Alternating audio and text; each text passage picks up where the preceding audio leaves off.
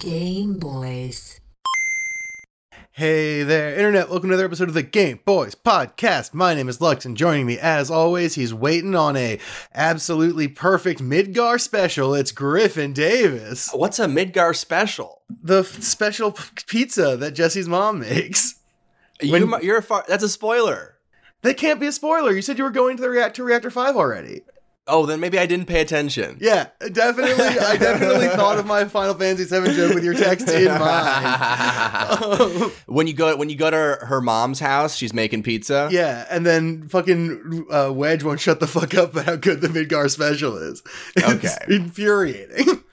Well, um, Hell yeah, dude! I would love a. I'd love. I'd love for someone to make me food right now because all I've been doing is making myself food, and uh, it's not a skill that I'm gonna improve on. I, it's not not because I can't, but because all my RAM is is used up on learning how to get better at Warzone. how's Warzone going, dude? It's going great.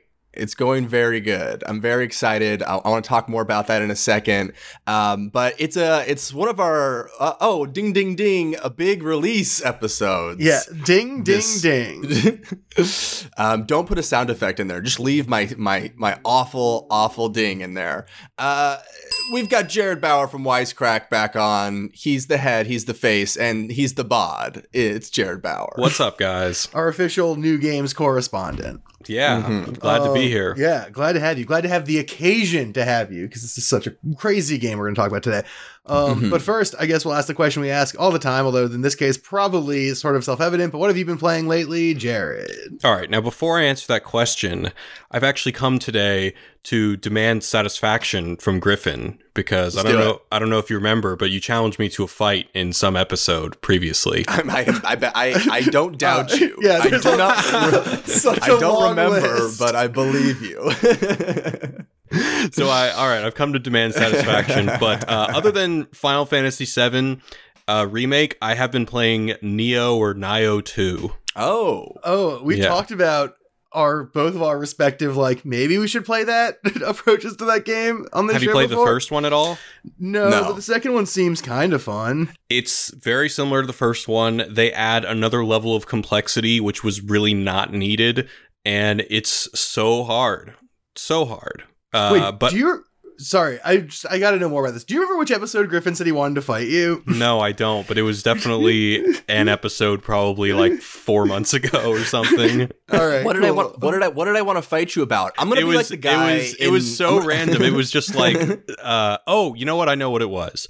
It was, it was in the section "Who Watches the Watchmen," and Lux had, and, and, and I think I was in on the previous episode, and I had told Lux that, oh, I think they're probably going to like you know switch up their systemic argument, and then Lux said, yeah, I think that to Jared's point, they did do it after last night's episode, and then Griffin spontaneously said, and by the way, I challenged Jared to a fight. Welcome to the Game Boys podcast, everyone. We have a whole I'm like- universe. I'd, I'd be like, uh, I'd be like if like I was like one of the villains in Kill Bill, but I just did not remember doing any of that stuff. So I'm just really confused when she Thurman shows, up. with a Hattori Like- Hanzo sword, and you're like, I'm just uh, like, I- yeah, do I know yeah, you? like s- sounds like me. were but- you were you in a movie? Oh, I mean, right. yeah, do what you gotta do. Haley, if you can find it, just slot it in right here. and I want to challenge Jared to a fight, fight. unrelated.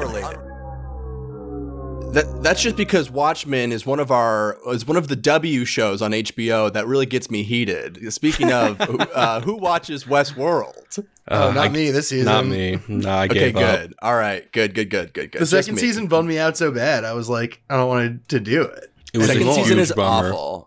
Third season started off really promising, and then they just like all the season two writers were let back in the room. the, the barricade broke. Yeah, somehow they the- got the- two the- episodes down before they were able to bust through the double doors. the, the, the shelf holding the double doors together just burst. yeah. Um, Um, sorry, I didn't mean to cut you off, Jared. I was just too fucking curious. But yeah, so is Nioh 2 fun? It's I the biggest complaint I've seen about it is that it's too similar to the first one, and I'll kind of echo that complaint because visually and mechanics, they've added like three extra buttons that you can press. It's unnecessarily more complicated, in my opinion. But it's new levels, it's new content. I actually never finished the first one. I got to over level 100 and it still wasn't high enough to beat that game. So I really just needed something to tide me over until the FF7 remake came out. So I played Nioh 2 for a good two weeks and I only beat out of the two weeks, I only beat like three or four levels uh, because the game is just so gruelingly difficult. Maybe even more frustrating than Sekiro, but it is. It's more frustrating than Sekiro for sure. I've seen it, like the I've seen gameplay, and I've also I've just seen like how many bosses there are. Like, isn't there like over a hundred? Uh, I don't know what you count as a boss. I mean, there's a boss at the end of every level, but there's seemingly like all these mini bosses that are really fucking annoying that are yeah. spread out through every level. Yeah. Mm-hmm. Yeah. I think people get confused because Dark Souls isn't just about a difficulty. It's about it's about a vibe. Um, it's it's about a lot of different things. And I think when people just take one element of Dark Souls and like try to like double or outdo them, I'm like, ah, that's not exactly what I like about Dark Souls. Well, yeah, because what Dark Souls does so well, and and and Sekiro and, and Bloodborne is like it programs you to think about the game in a certain way that it kind of holds up about 85% of the time. And then they fuck with that understanding of the game with boss fights or with puzzles and stuff at other moments. But it's like really clear and like smart, like how the design works. And other games are like, those games are hard because it's hard to beat the bosses. So this boss has 50,000 hit points. And it's just like, no, that's not, that's not the juice. Yeah. Like the reason that X boss is hard in Dark Souls is because like, oh, for the past level I've had to learn how to block and this boss is unblockable, so now I gotta learn a new thing. Or whatever. I won't, I won't go as far as say that I'm not I don't like it, but mm-hmm. it has frustrated me. I, I I'm probably not going to finish it. I didn't finish the first one. There's no way I'm going to finish this one. Yeah. Yeah. Uh, ne- Nioh 3, I wish you the best. Yeah. Uh, hey, hey, best of luck to you. Lux, what do you what have you been playing? Um, man, I've been going fucking hammer on video games this week. Um, I've been so so okay, here's what happened is a couple weeks ago, I think I mentioned the podcast that I borrowed from Forrest an external hard drive for the PlayStation and it didn't work because for whatever reason, cat pee or something. Um, and so gross. I, I, mean, I don't know if it's cat pee, but he has a lot of cats. Um, so, Ugh. but then I got a new one, a fresh one from the internet, and I plugged it on in and was able to get a bunch more games on the PlayStation. So I've been reveling in that. So I've been playing a lot of Madden 20, trying to get Cramps McStallion to be the greatest quarterback who's ever lived. Sure. Um, been playing a lot of Vermintide 2 online, which is a super fun, like Left 4 Dead, but fantasy Warhammer type game. Um, it's also 25 bucks on sale with all the DLC right now. Um, a, a chef's kiss of a deal. Um, but it's super fucking fun. It's like just a really easy if you play on you like play as Vermin Supreme. Oh, I wish. no, you play as like a fire wizard or an elf or a fucking warrior or whatever. But you can like you there's first first person hand to hand combat stuff, which is always fun. Um, and there's fun range stuff and there's a little character customization. It's nice. Uh, but then Friday happened and everything changed. Yes. Um, and I started playing the game we're talking about this week, but we'll get into that. Absolutely later. insane. We're gonna get to we're gonna we're gonna skip through a little bit more. We're gonna go fast speed through the talk, through the segments so we can get to the stuff because I know we have a lot to talk about. Um, my my only thing is I'm still I'm playing a lot of Warzone, uh, and I am loving it. Uh, there's still like new things and new layers of the game I'm learning about. I'm starting to, to actually like win when like I fight people, uh, but it's taken a while to get there. Uh, oh, so then, you can handle yourself in the gulag now? Oh, I've been handling myself in the gulag. Um, and other than that, I, I just, I've become, and it's related to the game we're going to talk about, but I've become more and more distant from Animal Crossing day by day. Um, and uh, it's interesting. It's interesting to see if I will even care about the game at all uh, next week or if I'll even remember it existed. Yeah, we shall see. Yeah, I want to revisit Animal Crossing next week because I think there's a 50% chance that I get back into it after this like binge of PS4 time I'm having. Mm-hmm. But there's mm-hmm. also an equal chance that I'm just like, you know, there's a lot more PS4 games out there and a lot Jared, more Switch are you, games. Are, you playing Animal Crossing, Jared? I'm not. I've never played an Animal Crossing game, but everyone seems to be talking about it. Mm-hmm. It's definitely it's, fun yeah. and calming, but I just don't know if fun and calming is really my juice right now. Yeah, it's like yeah. In a weird set, in a weird way, the Dark Souls games slash Nioh slash Sekiro, those are kind of my calming games because I've kind of just like relinquished the desire to win and just go just keep losing, keep losing, and eventually I get lucky enough to win, and then I just jump out of my seat because I'm so excited because I never Yeah. have to fight that fucking boss again. Totally. Yeah, that's Yeah. A, a real feeling. I mean, I mean, here's what I'll say about Animal Crossing is like what what and what what Final Fantasy VII made me realize is that like in Animal Crossing, you're told that it's fun to love your landlord, but in Final Fantasy, you're told it's fun to blow up your landlord's house, and I think that that is like a much more. I think that's the antidote to all this horrible uh, capitalist tendencies that Animal Crossing has been just feeding into us. Because I'm like fucking stressed. I log in and I'm like, great, I owe this fucking dude like three hundred and forty-eight thousand bells, and uh, and it, it, it's it's also like. It's like the keeping up with the Joneses of video games because you just look at all your friends' towns and they've been spending way more time, and you're like, my town looks like shit. Uh, and so yeah, I just I think I think Final Fantasy is the cure. Yeah, there's a real um I forget we talked about it in a Wisecrack video. It's this Thorstein Veblen idea about oh conspicuous consumption. Um, there's a real conspicuous consumption element to to, uh, to Animal Crossing, just in the sense of like, yeah, you go to your friend's place and you're like, how did you get that like smoking tobacco shop Native American figurine or whatever? And then they're like, I did this. And you're like, I want one of those. And then you go and you craft it, and you go back to their house, and they're like, now I have a race car or whatever. Um, Mhm. And there's sort of like maddening desire to have the best, coolest thing or the things that most fit your aesthetic, which is Mhm. Uh, frustrating to me. Uh, yeah, but we'll get more to that. But uh, we got to get to the game. But first, let's do a segment that we haven't done in a couple weeks. We're doing like a regular episode this week. This is pretty crazy. I know we're back to segments, but I have a lot of fun stories to talk about. Welcome, guys, to Toxic or Toxic. Again, I'll go through the news stories and you'll tell me from the gut if you feel like it's toxic, as in bad, incel, gamer culture, paying the full $8 for the Louis C.K. special as opposed to torrenting it, uh, that kind of stuff. Or if it's do do do do do toxic is in the Britney Spears song, which means it's a good thing, a hit, and a fantastic news story. Wait, Griffin, story before you start, can I ask one question? Yeah. During the given the times, should we change this from toxic or toxic to Corona or Corona, as in the beer that everyone loves? E- each time we do like a bo- like a bottle open sound, like, Yeah, and so I feel like there's like a little a there's like timely reference, just so we can really date this podcast. tropical music playing. yeah, instead of Britney Spears, I don't know. Just a thought. Maybe next week. I wanted to shoot an ad campaign where people pass a Corona bottle like over fences and through houses to each other to like to like share it. Um, okay, uh, news story number one. good. Video game ratings will now warn parents about loot boxes. Ooh. We're talking like the E, the T, the M. Right underneath there, you're going to see a, a warning for a loot box. Uh, Jared, you can take this one. I got an answer, but what do you think? All right. I'm going to have to say toxic. yeah, I said, I said, and then I said toxic after that. No, uh, Corona. I mean, look, man, a lot of these kids have their parents' credit card just already saved in their PlayStation, and uh, the parents should know about that for sure.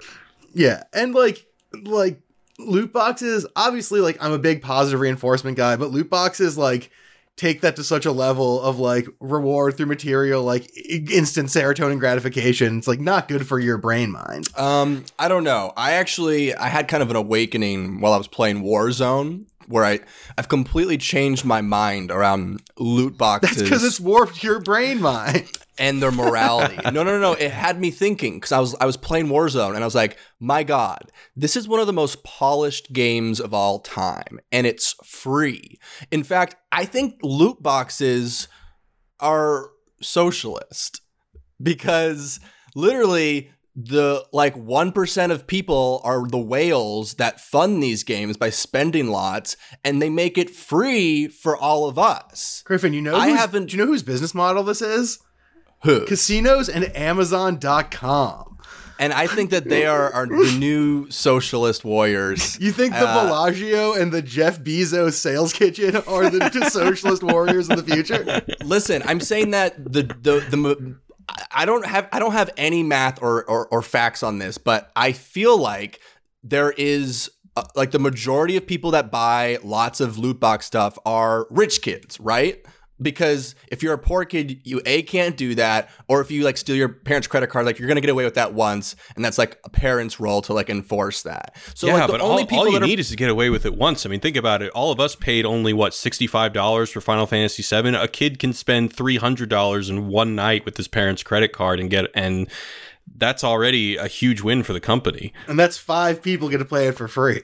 Yeah. yeah, but I, I- I still think though, like, how many cases are that compared to just people who are actually wealthy, just spending money that they can spend on this stuff? No, I mean there's something there's something to that, and it's definitely better in a free game than in say like Overwatch or something. I think there's I've yeah. there's some Yeah. there's some juice to that. I just think that like loot boxes are there are other ways to get there with like in-game transactions, and loot boxes are just like such a maddening thing to me. yeah.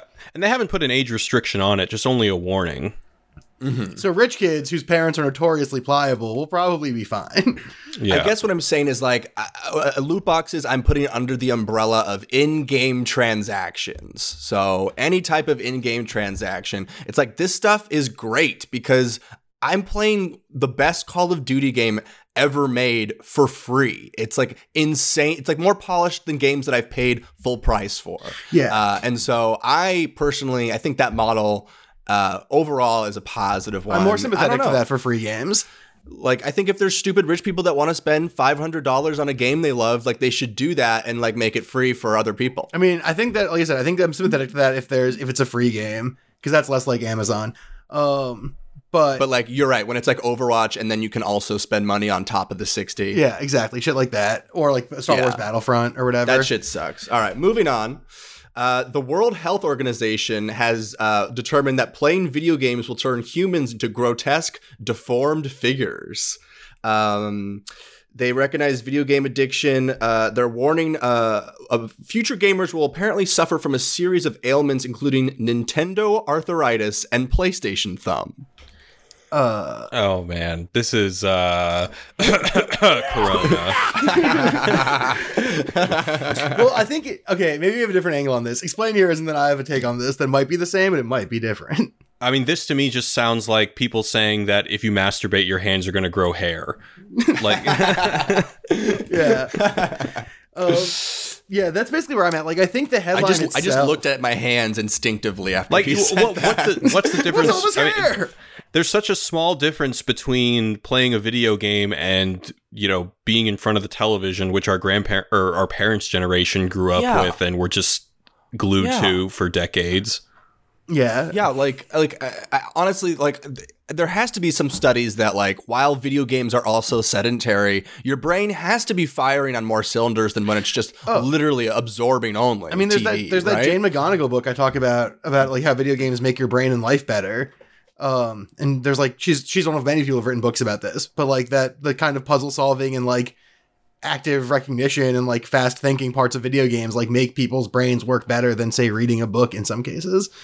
Oh yeah. I'm much I'm much more just uh, uh be- because of Dark Souls like I have much more I- I'm willing to just try harder on things and have faith that I will eventually uh, accomplish things. I mean, my morning Right. routine before I do work, uh, before I do any work, is I wake up, I smoke a cigarette and drink coffee and play 45 minutes of Baba Is You. Um, and then like go about my day just to get like a brain warm up. Like, I think that's a very real thing. I will say though that the idea of video games turning everyone into like spooky gremlins is like fucking awesome to me. Like, The, the, I pi- wish the picture is so funny that they released. I wish It's- that the fucking headline had been like, and if they play too many video games, their spines will curve and they'll grow spikes, and one of them will wear a top hat. Like, Yeah, it's like, okay, which one is it? Is it turning us into like military serial killers or is it turning us into couch potatoes? Like it can't be both. Like it can't like be like making us violent but also making our hands melt. it might be like which one um, is it? It might be like that George R. R. Martin story of the wild cards, where like nine, like nine out of or one out of every ten people got a disease, and then one out of every ten of those people got the really bad version. So maybe like ten percent of gamers become couch potatoes, and then ten percent of that ten percent becomes Sure, you're you're right. There's a large variety of gamers that come in all shapes, sizes, and and uh, mentalities. It's un- Uh, it's true. Next story: uh, Nebraska to stream video game simulation of spring game. Wait, what is So what spring go- game? They're gonna they're gonna their their spring game is uh like their spring. Let's see what what So fucking even sport basically, is so this? basically for football, for college football, most big Yeah, it's college most football. college football Division One teams have like their spring game, which is like Oh, when like the official roster first like gets together at the beginning of spring, and everyone does football, and people are like, "Wow, that guy looks good," or like "That guy sucks," or whatever, and then that's the spring game. But this time they're doing it i- like they're doing it in a video game. So they're gonna like do the game in a video game. Oh, I would say that's that's pretty Yeah. cool. That's I think sweet. that's fun. But I have a big question about this because my favorite of all sports franchise games of all time is the NCAA football game where you can just run a college football team for a hundred years. Um, and like create an ultimate arsenal of weirdos. What game are they fucking playing? Do they have like a proprietary college football video game that I don't get to have? Yeah, is there one where like you can literally like alter like the stats super specifically to be like make the real teams like I mean, as I guess you could do statistically accurate as possible? I guess you could hire some nerds to do that in Madden, but it would take you so long. There's no game like that in sports where you can just literally edit player by player and like form a Oh. team, like even if it's like a mediocre team. you can. You could do it in Yeah. Madden, but it would just take so much time. Right. Yeah. Okay. Well, Cornhuskers in Nebraska, I believe in you. I'm giving that a. Yeah. That's a we do it for the family. And finally, uh, the New York court rules Call of Duty video game as art, protecting it. Uh, okay, here's the situation. Which one? uh, the the military vehicle brand Humvee was suing Call of Duty for using their brand in their games. Uh, now, uh, the New York judge has ruled that the video game is art and thus protected under the U.S. Constitution's First Amendment. I would say Yeah. fuck Humvee. yeah, Yeah, what? fucking I'm fine with that. Is Humvee Yeah. like thirsty? Like, what's going? Like, what is is Humvee okay? Like, do they need money? Oh, no I one's buying armored personnel carriers anymore. We're fucked. I'm just like This Call is of like Duty. free you're- advertising You're biting the hand that feeds here. Like, yeah, Yeah. like, th- like Call of Duty is is designed to make people like love the fucking military. Although maybe Uh, Humvee is hurting for money now that it's all drones. That's true. Maybe that's this is like their desperate grasp to hold on to a fading market. Humvee, you gotta evolve. Hum- you're right. Humvee is the GameStop of military vehicles. Dude, that's a hundo, a hundo persundo. That's true. it's like they're like, we can still do it. And it's like, no, what? We're flying. yeah, we have robots. We don't need to put a bunch of guys in a small car. Uh, I could drive the Humvee like through the front of your wall and deliver a package. Oh, God, what a what a horrible world. Hell yeah, I'm giving that a. ch-ch. Yeah. Uh, well, that was Toxic or Toxic. It feels good to be back in the segments. Feels good to be back in the saddle. Let's get into the main segment. No history this time. Holy crap! Big release. Final Fantasy VII remake. Uh, I'll let I'll let Jared uh, start with Yeah. initial thoughts. All right. Well, I think we've talked about this on this podcast before, but just for people who haven't listened to whatever episode that was, both Lux and I have a very special relationship with the original game in that it was. Uh, I don't want to put words in Lux's mouth. I'll just say that it was the first RPG that I ever played. I think there's a whole generation of kids like us who never got sucked into the narrative of a video game like they did Final Fantasy VII, never really got sucked into an RPG like they did Final Fantasy VII. So as a young third grader or whatever I was in, I became obsessed with stories and narrative and visual arts, all because of Final Fantasy VII. And so I was looking forward to be feeling like I was eight years old again when I bought this game. And uh, I'll let Lux tell his background before it because I don't want to be the first one to, to say what he thinks about it. I'm a little bit nervous. Um, I mean, Oh, mine's wow. largely the same. Like, um, like we talked about the show. Like, I learned how to read, watch my brother play video games and stuff. Yeah, no one, no one say what they feel about the game. Let's do lead up for Yeah. like ten more minutes each of us, Let's like handing keep it the people on the edge. um, but yeah, no, my Lux, background's the same. Try not to be positive or negative in your lead up. My background's about the same. Like I pl- watched my brother playing video games growing up, and I'd watch like Betrayal of Krondor or whatever. But this is like the first one where I like demanded that I like take control and play the whole thing by myself and like get super into it. And I was like a little younger than, than Jared would have been, and it was just like a pretty mind bending experience. Also, it's like this and Heroes of Might and Magic. I think also seven were the two things that taught me that you could have fantasy and sci-fi in the same thing Mm. which was like a right. mind bending connection that you could Yeah. have magic and computer at the Mhm. same time was just like Mhm. too much. Um, but yeah, no, this was like a this was a really big game for me as a youth. Um, Yeah. and so yeah, and then for for me, you know, it was a really big game for me as well because my first experience, of course, as you guys know, was watching Final Fantasy Advent Children on the PSP. Um, playing Crisis Core. that was my first introduction to the characters and the, and the story, and I I, I think that it was um it was an important it was it was it was seminal for me. Uh, different. Um, so I'm a different type of fan. I'm a different type of breed. Um, but then uh, my next encounter with the characters was through the Kingdom Hearts games. Uh, and then I retroactively went and played the Final Fantasy games. Um, so it's been a it's been a long time coming, and it's been quite a journey. But um, I loved Advent Children. I, I, I maybe if I had gone the different direction, started with seven, and then watched Advent Children, I'd be like, this sucks.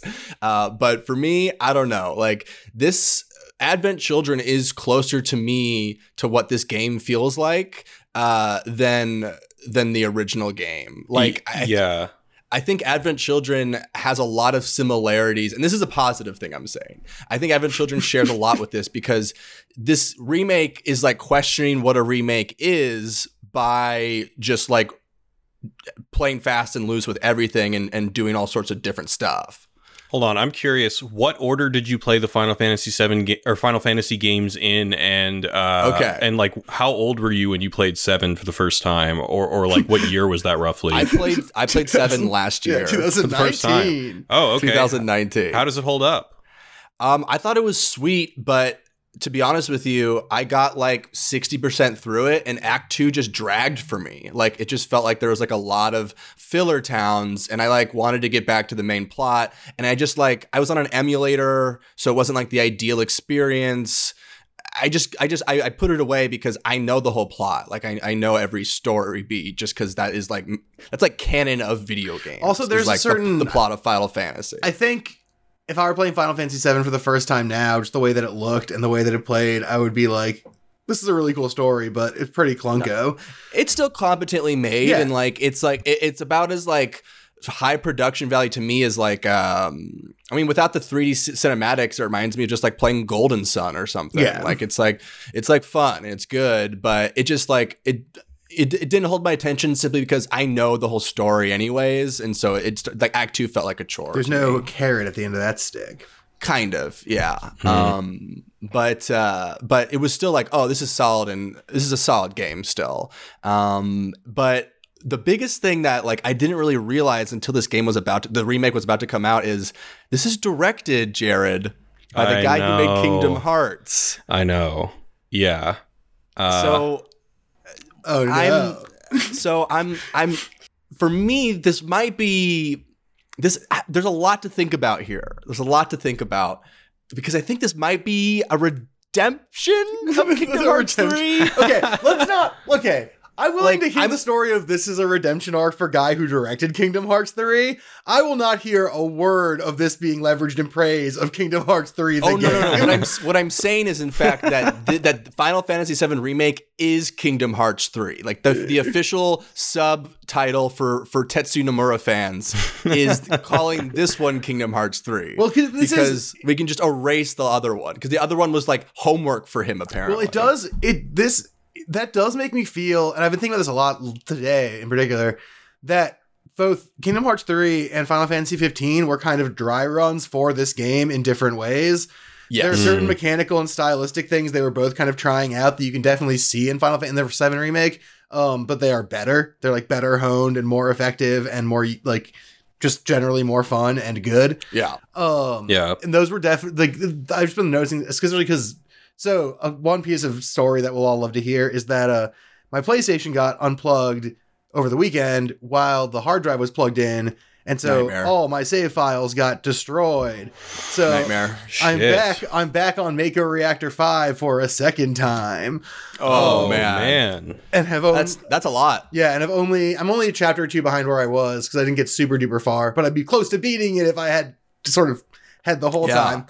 That Um, fucking sucks. but that being so, I haven't, I haven't gotten super far in it. But like this section where you're like running around doing all this fighting, fighting all these different kinds of monsters and shit, feels very Final Fantasy 15. But there's also elements of it that feel very Kingdom Hearts 3, and then but it's just to me more better executed synthesis of both those things than either one Yeah. is by Okay, themselves. so so Jared, you gotta you gotta put the first knife in this pig. Okay. What, what I'm gonna take a- say take a- I'm gonna say that I think I'm enjoying it, but there's some caveats to that. One, Okay. look, I know we all knew that it was only going to be the Midgar section co- going Mm-hmm. into this, but I can't help but that giving me this feeling of dread that this is going to end before I want it to. So much of what made Final Fantasy VII special for me was that it was a fucking adventure with a capital A. You saw Yeah. so many different settings, so many different awesome towns, so many. I mean, as far as the second act dragging, I have not actually played this game for probably 20 years. It was one of those things where when it came out, I played it probably four times in three or four years or something like Yeah. that, but I haven't played it in a long time. So the fact that we're not going to be able to see anything outside of Midgar is still a bummer for me. Um, Yeah. Especially because Midgar is a fucking shithole. And I know that that's kind of the point, but Yeah. I want to see Cosmo Canyon. You know, Yeah. I want to see all these other badass locations. all the temples, all the Mm-hmm. yeah. and, and in 2032, you will. Yeah, for right. Yeah. Yeah, well, that's It- that. is- that does get to one of my frustrations for sure. Is that like, I I'm really enjoying this game a lot. Like I like it a ton, but it is a bummer that I'm just like, once this story kicks into second gear and we begin sort of like getting out of the sort of prelude and into like the real meat of like the the bigger story that's p- happening, as far as I understand it, the game ends.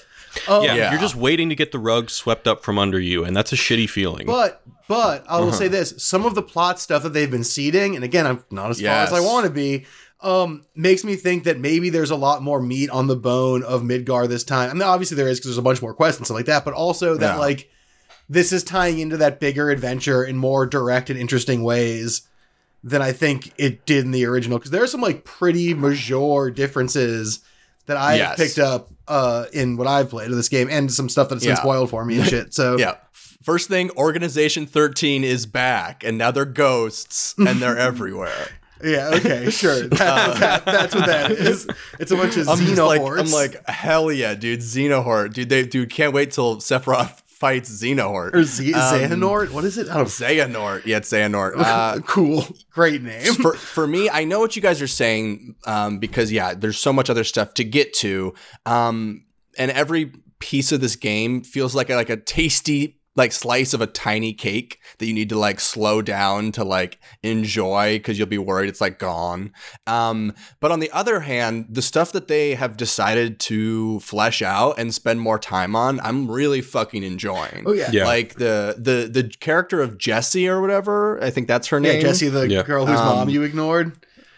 Yeah, the, well, okay, yeah, I, I forgot that specific about it, but I really enjoyed that mission of going to her Oh my god, amazing. And like, uh, and it like really fleshes out the world, and, and it really has such an interesting like take on on just like class and corporatism, and and it's and it's like hitting all that stuff like in all of these scenes, um, in a way that I- I really like, and I feel like.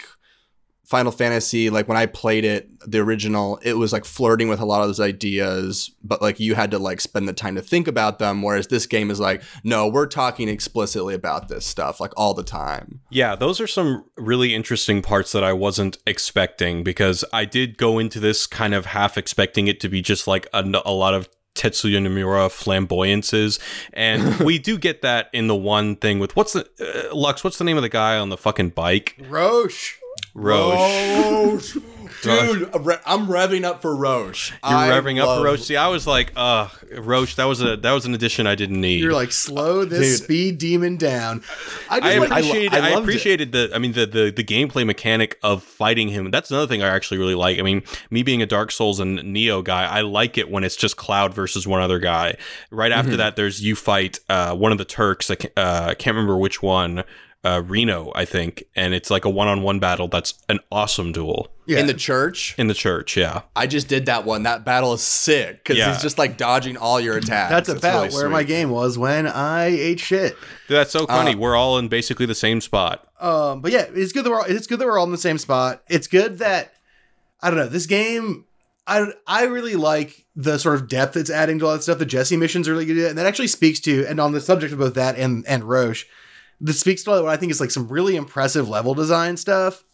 Where like the Jessie mission starts off with this like kind of weird cutscene where you're talking about going to meet to her, meet her parents and going with like Biggs and Wedge on this thing to go get this Midgar special pizza, and then you're on these motorcycles, and all of a sudden there's this crazy chase fight um, with regular guards. Then Roche shows up, and there's all this like dodging, blade work stuff happening, and lightning's everywhere. You fight off Roche, and then you get to the you get to Jessie's house or whatever, and you do that like really emotionally intense mission where you meet her dad who's in a Mako coma Yeah. and like she Mhm. talks to her her parents it's all really slow paced and like dramatic and then you get out of that and you get to the fucking this like buy new supplies train for a second spot and then all of a sudden you're in this giant like w- series of waves fight um, Yeah. that then culminates in a one-on-one fight with Roche so like it's really good like variants of types of like that's all one mission and so there's really good variants of like types of action you're taking across a single mission in a way that's like really fucking impressive and really fucking cool and creative and like basically every big mission is like that where there's like a couple of different things happening I just texted you after the bike level. I was Oh, like, yeah. I just did the bike level because I love Roche because he, yeah, he a is like more of like a cheesy member of Organization 13 in terms, and so it's like so Kingdom Hearts, but uh, and just like the way that he whips his bike around was just like visually insane. Like the Yeah. way that he like rided his bike was just so undeniably like something that could only be done in a video game right now. Like it was so fucking cool. Um, he's also just so fucking anime in a way in a Yeah. way that like the one thing about this game is that it, it loses some of the tone of seven of the original seven which i've talked on the show before being like really fucking funny to me that it's like all these like serious dudes in weird situations um and this game kind of loses some of that by like making everything a little bit more defined and fleshed out yeah, but it adds right. a little bit more like anime style, like heightened drama things. And Roche is like, Mwah! just like Yeah. straight out of the pages of like Hunter Hunter, or like I guess, And- or like some other weird sword motorcycle anime, like some Akira shit. It's awesome. Correct, and correct me if I'm wrong, but one thing I really like about Roche is that they're like introducing more of the soldiers. Yeah. Yeah. Like, and like I- I feel like in Final Fantasy VII, fuck, they're always talking about this soldier program, and I do. You meet like two soldiers, right, or three, like We've Cloud's friend as well, Zack. Zack and Cloud, right? Isn't that That's it. Yeah, I Yeah. think that is it. and and that's like such a missed opportunity in the original game that's like oh like this is awesome to think about like, like these other soldiers that didn't go rogue and are still working for uh, Shinra. the- the- Shinra and stuff and it's like oh hell yeah like those that's that's like a really smart cool move that's why I liked it too Well, here's this. Sorry, uh, I want to get more Jared's thoughts, but this is this is a great segue to one of my conspiracy theories. Um, Not even conspiracy theory, maybe just a regular theory. um, so Forrest, a friend of the pod who gave me the hard drive, um, he and I went through a list of like the most popular Final Fantasy characters in Japan, and Zack was tenth from all games. that's crazy Because people fucking love him in the first game. They love him in Crisis Core, the like spin-off game about him that was like only on the PSP. yeah Um, was number was number one lightning? Um I don't I think number one might have been it might have been Cloud, it might have been Sephiroth. It was I think it was someone from seven. okay. Oh, or it might have been someone from six. I can't remember. There was a lot of six and seven in the top uh section. But but yeah, so here's so this is the theory. He's number 10 ranked in the whole fucking list in Japan. People love Crisis Core. I think we're gonna get a lot more soldier because I think we're probably gonna get some other Zack action, some more depth in that character. Mm. there's gonna be a lot more of that stuff going on in the game, especially because of the other cool thing, um, which is this hinting that there's like some like the war with Wutai is always like alluded to occasionally in the first in the original Mhm. game, but in this it feels like a fucking plot element, like a serious one. But see Um, that, but that just makes me want to s- see uh, what they do with Yuffie all the more. But we won't get to see it. Yes, I mean right, and there's that's that's Yeah. the downside, but the upside is that we have this whole. I don't like- want to. I don't want to dwell on this. I'm not just to dwell on the fact that it's not complete. But goddamn, is it kind Yeah. of a bummer? No, it, it's definitely and it, it colors everything about it, which is frustrating. Like, yeah. I think You- the game should be 800 gigabytes, and I think you have to buy a second console and tape it to it to be able to play the game. I would 800 fucking gigabytes? pay. yeah, gigabytes. That's not even a quarter of my new hard drive. Um, that's nothing to me. Um, but yeah. So, what are some of your other thoughts, Jared? Before I have a couple other random tangents to get into, but we should we should talk how them sticks feel. oh, how do them sticks feel for you, Jared? Them sticks feel good. Uh, that I cannot complain about. The dodging, everything seems really precise. Uh, when I am losing, I know it's my fault. I'm never blaming the controller. I've actually on the Airbuster battle, I actually died a couple times, and it really Yeah. made me kind of re-strategize and everything. And uh, I did beat Yeah, I it died and a felt few really times good. in this one. yeah. Mm-hmm. So the one thing that I think I it's complete flawless celebration is the music. I just am loving revisiting yes. all these God. amazing tunes. The music is so fucking good. but then again, but just every time I say that I'm like I love the Cosmo Canyon theme. Why won't I be able to hear that? Maybe they'll give us in like one of those uh, CDs that you can get throughout the game. Mhm. But yeah, uh, I'm so glad they brought back. Well, of course, they had to bring back the Uematsu score. I mean, they couldn't Yeah. not do Yeah. that. If they didn't do that, then there would be riots. Um, Yeah. But a, a lot of it's like slightly reworked sometimes, uh, which I which is like really interesting to hear. I also The really that- like. I was gonna say if I could just be critical of one thing because I am mostly enjoying the game, but um, I'm really not that impressed with the environments, and because I feel like this is after Grand Theft Auto Five. And uh, you know, when you're running through the slums of Midgar, sometimes you see people fading in in the distance. You see them loading in. Uh, I feel like I've seen the same model person like over and over again as I'm running through Midgar.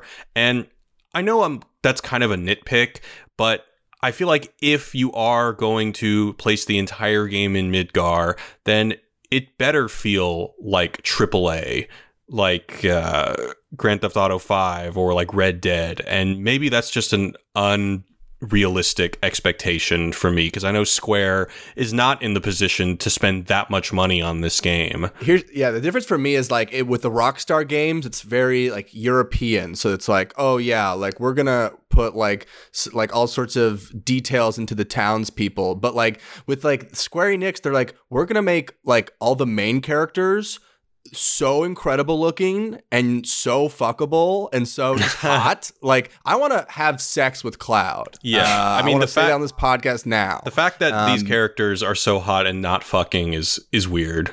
Yeah, but it's like they, but like Square Enix is like, oh yeah, and everyone else just kind of looks like a faceless peasant. But Well, it's- like the main characters are incredibly It's hot. very funny to me. That first jumped out when I did the quest where you had to find all the cats, you know? Mm-hmm. yeah, Um, and then cats I, are hot. and cats then I talked good. to Wilmer or whatever, Weimer. Uh-huh. Um, and he just was so much less detailed than the cats. Yeah, yeah, yeah, was yeah, yeah, like, yeah, he what was. the fuck? Like he looks pretty terrible. like the like the quest should have been like the cats being like, I've lost my NPC. Will you find him for me? And then you like deliver the man back to the cats. There's like it's the there's some elements of the graphics in the game, uh, the the bike race, like we talked about, uh, the interior, of some of the reactors, the town when you're just walking around, not talking to anyone, just ambiently, that I think are fucking awesome.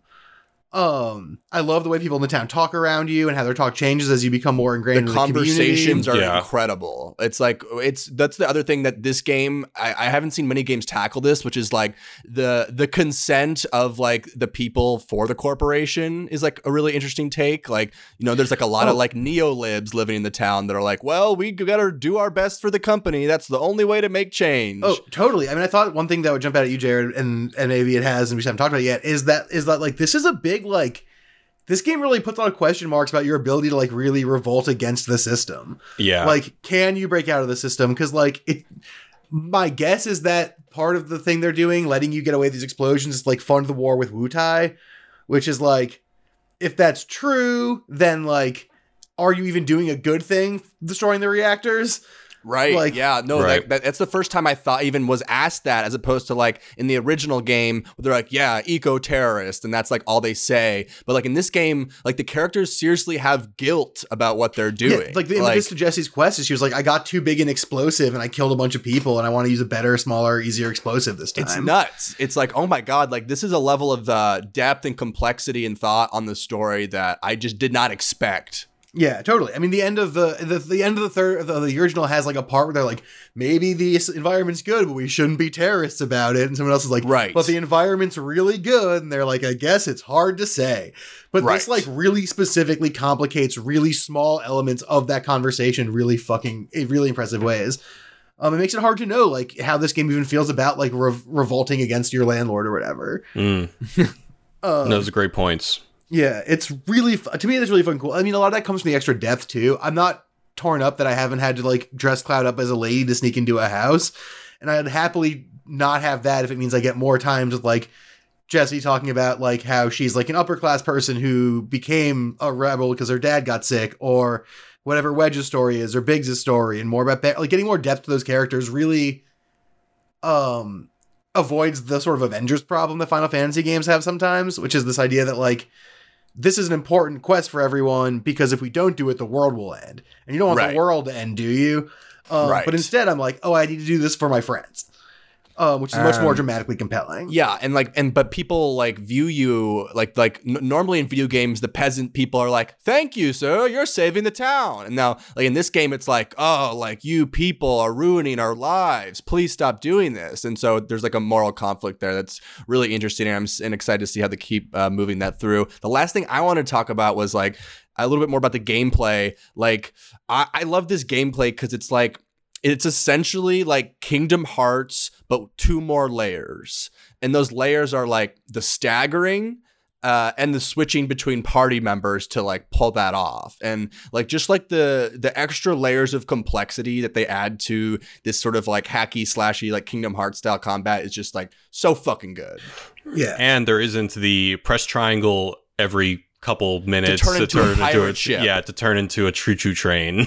Yeah, like I just like it's it, going back to the Kingdom Hearts 3 thing, it feels like like Nomura literally just was like rushing Kingdom Hearts 3 out. I mean, like the cinematics in Kingdom Hearts 3, there's like all this awkward pacing and spacing between like the the the characters and their dialogue. There's that one like, part where Hercules gives a monologue where the top two thirds of his head are cut off by the Yeah, top of the frame. It's it's like it's like he just g- gave up on it and was like, no, I'm gonna do Final Fantasy VII because like you watch a cinematic in Final Fantasy VII and it's like tightly paced. You can barely notice that it's like actually lip synced for Japanese instead of English. Like it's like just like a really tightly constructed scenes that are like well edited And- the and camera well-written. work.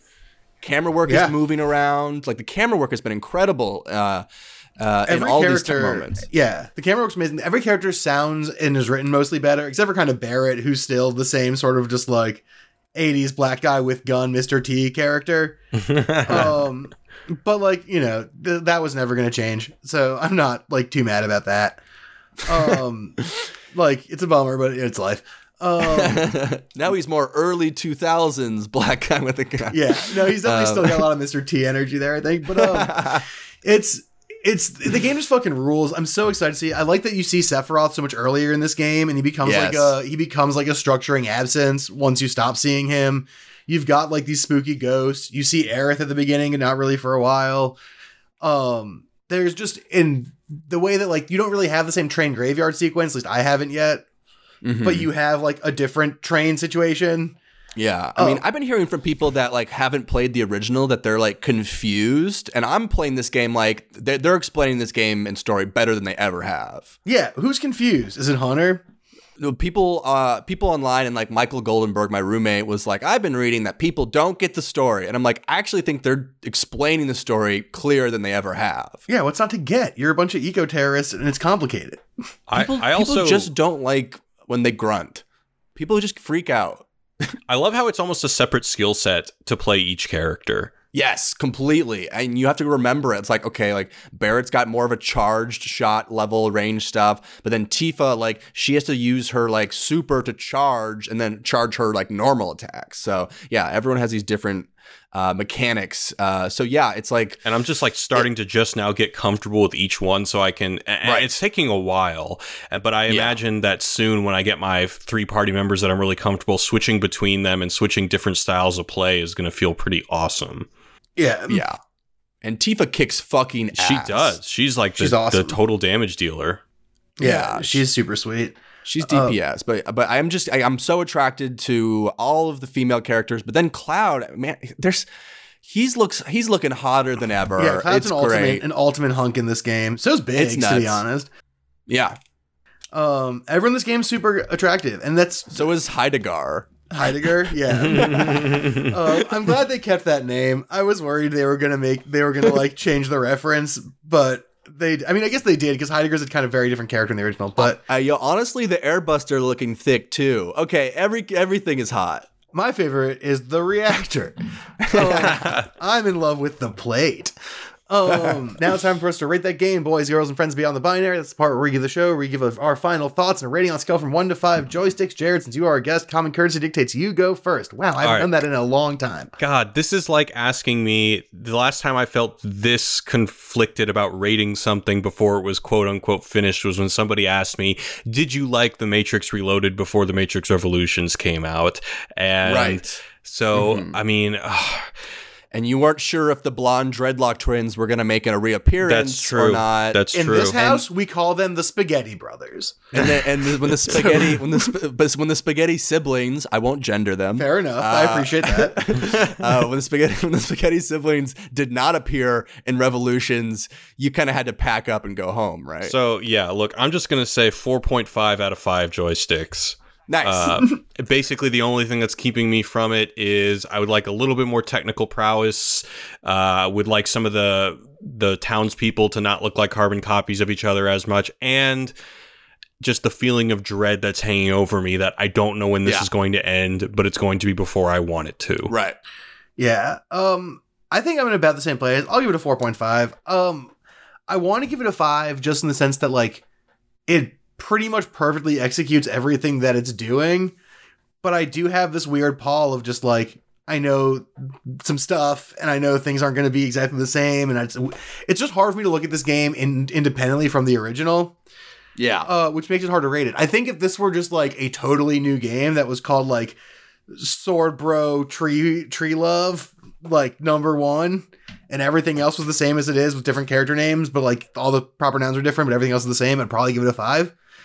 Um, For copying Final Fantasy. well, well, for being its own, if it were if it were this game, but co- yeah, sure. I know what you meant. Yeah, I know what but you yeah, fair point. But it, if it if like if this were a totally fresh game, I think you'd give it a five. It's just hard to do that in the context of like playing it as a remake and like knowing there are changes and like knowing some things that I want to see pay off aren't going to pay off or things are going to. And but and but it's also like different enough that it's like it feels like a separate game. I guess that's Yeah. the thing. It might be a five for me if when I finish it, it feels like enough has changed Mhm. um, in terms of like the tone and the story and the ideas. Um, Yeah. But if it does feel like just a bigger version of set of the original, I'm probably just going to stick it at four or five. Um, Yeah. But I'll update next week after I beat it.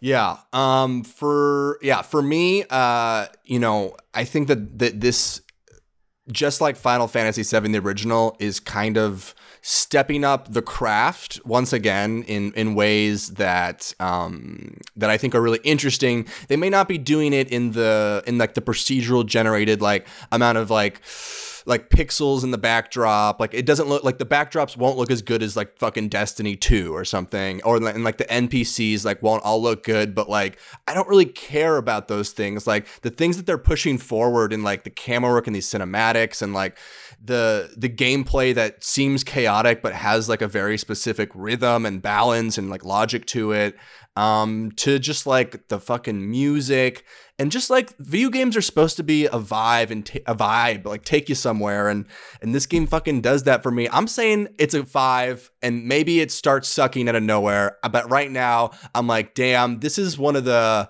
one of the like the this is just like what I needed. Animal Crossing didn't take like escape me from like my reality. Like everything else really hasn't. Um, this is the game that like maybe be like, damn, like I can really escape to this place for a little bit. Uh, I'm giving it a five. That that rules. I'm Yeah. here's what I'm gonna say. I think that if this game had come out um like a month before Animal Crossing, uh I think we might have like a it might be way easier to give this a five right now, if that makes sense. Mm-hmm. Um like it's it just like it, Death Stranding like so up the game cinematically, artistically, stylistically, writing wise on video games um that like it doesn't this doesn't feel quite as like game changingly impressive to me as maybe I want it to. I, I think for me it's because they are doing something really fucking brave and that's fucking with the story. Yeah, like that part it would be that element whips ass. To and me. I think that is like a is is something like that's that that's like leadership in in gaming and in and in like the idea of remakes and that like something that like Hollywood should consider too when they do these remakes is like I I, like they are keeping the the essentials, the things that matter to people and like the heart, but they're they're bold and brave enough to to reinvent, um, to tell the story even better. Uh, and I think that like it would have been so much easier for them to just up the graphics and make it be like a frame by frame recreation. Um, but they didn't, and uh, it's a lot riskier. And I think that's another reason why I like it. Yeah, they're painting a much more complicated picture with this, and that's a big risk. But it's really it is impressive how much they're pulling it off. Yeah. Um, I, I mean, think that that's fair to say. I agree with everything you guys are saying, and I mean, I, it, honestly, if they had the whole game out and it was one hundred and twenty dollars, you know, right up front, I would pay it. Yeah, that makes sense. Yeah, I mean that's the thing. I I think with this game, f- just before we get out of here, I think with this game, I'm probably gonna play each episode as it comes out, and then I'll probably play all of them together in a row once they're all out, and I bet that will be a fucking wild experience. Okay, so seriously though, Also, I'll be 47. like let's all guess when, how many episodes there will be, and when they will come out. Okay, yeah, that's a good prediction. Um, Five, here- and it wraps Okay. in 2030. Oh God, really? I see. I'm gonna say that there's gonna be three, and that we're gonna get the next one by the end of this year. I'm, I know that's like really ambitious, but that's what I'm going for. God, I I pray, I pray to say you're right. My my my I'm going for aspirational right now. I think Jared's a little off, but I am hoping this turns into at least for the next couple of years. Now that they've like built the framework of these of what these games are like, um, like I hope they do like a Call of Duty release like once a year. Uh, I think there's five games, but I think the fifth game is like released like the like uh like the HBO does like Sopranos or some shit in like two parts. So yeah, I think it's like a I think it's 5 to 6 games and I think it ends in 2027. My God, My God, my God. That's my, that that's that's my that's my aspirational. Jesus Christ! I mean, I guess I said, I guess I said 2030. So who the fuck am I? oh, all right. Uh, w- hell yeah. well, Jared, do you have anything? I guess. I mean, I I know you have things to plug. Um, do you want to Nah, plug your just plug it. Yeah, check us out on Wisecrack, youtube.com slash Wisecrack movie podcast. Show me the meaning. Uh, you can find it on the same place that you find this podcast. And yeah, that's about it. Yeah, uh, have me on to talk about Bloodshot. Um, uh, Griffin, what about you? You've been doing a shitload of shit. Uh, yeah, we uh, I- I've been doing this charity stream for protectnurses.org. We don't know when the next one is yet, though, so there's nothing really to promote there. But we raised a lot of money for the first one. Uh, we had uh Nick Kroll and Maria Bamford, a bunch of people. So thank you guys all for being on it because you're all listening to this, right? Like Nick, you can hear me thanking you right here. Thanks, Nick. Um, uh, other than that, we've been doing Choom Room Monday through Friday. Uh, and Wednesday nights specifically, you can see Lux come on and Dungeon Master uh, an original one shot every week. So that's been very fun. Twitch.tv slash Choom Room. Yeah, that's gonna be fun. I'll be there uh, the day you're hearing this episode. Uh, hopefully, I'll be on for some more of the gaming streams as we get our setup and I get my time situated in a way that doesn't suck my brain out. Insanely, Lux, I have had three people in my Twitch chat go, Oh, hi, I love the podcast. And I'm like, Who are you? Oh shit! I really need to start showing up um, and stop being like, "I'll text you tomorrow about it," and then I just play Madden all day. Um, yeah. So, well, we'll, we'll try and fix that. Um, I'm not doing anything. Not even a show. No PWR right now. So yeah, check out all my stuff at Wisecrack. Um, and remember to check out Haley's stuff at YouTube and at Instagram at Eat Every Sound. It's food based ASMR. It whips ass. Um, and that's going to do it for us this week. My name is Lux. I'm your host, your co-host Griffin Davis. Your guest is Jared Bauer. Your editor, producer is Haley Clement. Your intern, outro music's by Matthew Bourne. Your artist by Brittany Metz. Goodbye, Internet. We love you very much. Final Fantasy VII.